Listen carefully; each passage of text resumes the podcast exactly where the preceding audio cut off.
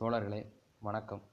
இருபத்தி ஏழு எட்டு ஆயிரத்தி தொள்ளாயிரத்தி அறுபத்தி ஒன்று அன்று ஆம்பூரில் தந்தை பெரியார் அவர்கள் சாதி ஒழிப்பில் தீவிர செயல்வீரராக திகழ்ந்தவர் டாக்டர் அம்பேத்கர் எனும் தலைப்பின் கீழ் ஆற்றிய சொற்பொழிவை விடுதலை நாளேட்டில் எட்டு ஒன்பது ஆயிரத்தி தொள்ளாயிரத்தி அறுபத்தி ஒன்றில் அச்சிடப்பட்டுள்ளது. சாதி ஒழிப்பில் தீவிர செயல்வீரராக திகழ்ந்தவர் டாக்டர் அம்பேத்கர். பேரன்புமிக்க தலைவர் அவர்களே தோழர்களே தாய்மார்களே என்னை காலஞ்சென்ற நண்பர் டாக்டர் திரு. அம்பேத்கர் அவர்களின் திருவுருவப்படத்தை திறந்து வைக்க பணிந்துள்ளீர்கள். டாக்டர் அம்பேத்கர் அவர்கள் நோய் வந்து ஒன்றும் முடிவு எய்துவிடவில்லை. கொன்று போட்டார்கள் என்பது என் கருத்து. அம்பேத்கர் இறந்த செய்தியை கேட்டு அவரை காந்தியார் கொன்றது போலவே கொன்றிருக்கிறார்கள் என்று நான் தான் பேசினேன் எழுதினேன்.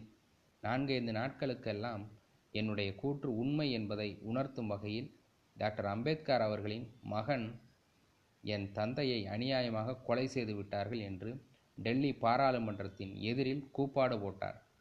அங்கு கேட்க நாதி இல்லை. போலீசார் அவர் மகனை அப்புறப்படுத்தினார்கள்.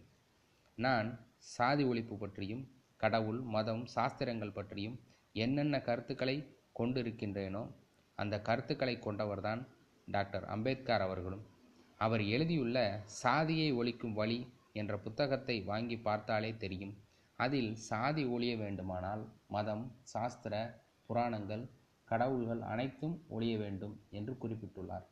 டாக்டர் அம்பேத்கர் அவர்களும் காங்கிரஸ் பார்ப்பனர்களுக்கிடையே பழக்க வழக்கங்களும் சாதியை பாதுகாக்கவும் ஏற்பட்ட நிறுவனம் என்றே எடுத்துக்காட்டியுள்ளார் சமுதாய சீர்திருத்தம் இல்லாமல் அரசியல் சீர்திருத்தம் சரிபட்டு வராது என்பதை எதிர்த்து பேசிய தலைவர்களின் பேச்சுக்களை எல்லாம் அன்று கண்டித்துள்ளார்.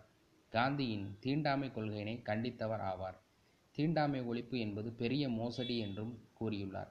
தீண்டாமை விளக்கு என்கிறார்களே ஒழிய சாதி ஒழிப்புக்கு ஒரு பரிகாரமும் செய்யப்படாமை பற்றி கண்டித்துள்ளார் அம்பேத்கர். சாதி இந்துக்கள் தீண்டத்தகாதவரை கொடுமைப்படுத்தி வருவதை கண்டித்துள்ளார். தீண்டாதார் சரிகை துணி அணியக்கூடாது சாயம் போட்ட வேட்டி கட்டக்கூடாது தாழ்ந்த சாதியினர் வெள்ளி நகை அணியக்கூடாது. இந்துக்கள் கொடுத்ததைத்தான் மனமுவந்து ஏற்றுக்கொள்ள வேண்டும். இந்த நிபந்தனைகளுக்கு கட்டுப்படாதவர்களை கிராமத்தை விட்டு விலக்க வேண்டும் என்ற நிலைமை ஆரியரின் இந்து மதத்தால் இருந்து இருக்கின்றது. ஆயிரத்தி தொள்ளாயிரத்தி முப்பத்தி ஐந்து ஏப்ரல் ஒன்றாம் தேதி வடநாட்டில் தாழ்த்தப்பட்டவர்கள் விருந்தில் நெய் பரிமாறியதை தடி கேட்டு தாக்கப்பட்டதை எடுத்து காட்டியுள்ளார் கண்டித்துள்ளார். டாக்டர் அம்பேத்கர் அவர்கள் இந்து மதத்தின் கொடுமைகளில் இருந்து விலக்கி இஸ்லாத்தில் சேரப்போவதாக குறிப்பிட்டார். காந்தி மாளவியா போன்றவர்கள் எல்லோரும் வேண்டாம் என்று சமாதானம் கூறினார்கள். நானும் நண்பர் ராமநாதனும் தாங்கள் மட்டும் இஸ்லாத்தில் சேர்ந்து பிரயோஜனமில்லை. ஒரு லட்சம் மக்களையாவது கூட்டிக் கொண்டு மதம் மாறினால்தான் உங்களுக்கு அங்கு செல்வாக்கு இருக்கும் என்று நீண்ட தந்தி கொடுத்தோம். அடுத்து புத்த மார்க்கத்தில் சேர முடிவு செய்து கொண்டு பர்மா புத்தர் மாநாட்டுக்கு போயிருந்தபோது அதை கூறி என்னையும் சேர்ந்து விடும்படி அன்றே கையொப்பம் போடும்படியும் வற்புறுத்தினார்.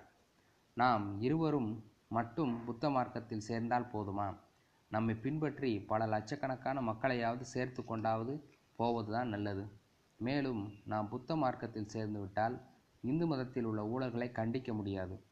இந்து மதத்தில் இருந்து கொண்டு கண்டித்தால்தான் எவனும் நம்மை தட்டி கேட்க முடியாது என்றேன். அதற்கு அம்பேத்கர் அவர்கள் என்னமோ நீங்கள் சும்மா பேசிவிட்டு சாகிறேன் என்கிறீர்களே ஒழிய உருப்படியாக எதையாவது செய்ய மாட்டேன் என்கிறீர்களே என்று என்னை கேலி பேசினார். பர்மாவில் இன்று மியான்மர் என்று அழைக்கப்படும் நாடு.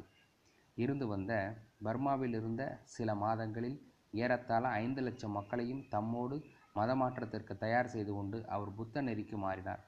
அம்பேத்கருக்கும் நானும் பர்மா தலைநகர் ரங்கூனில் புத்த மார்க்கத்தில் உள்ள மூடப்பழக்கங்களை திருப்தியாக வேண்டியமை பற்றி பேசிக் கொண்டிருந்தோம்.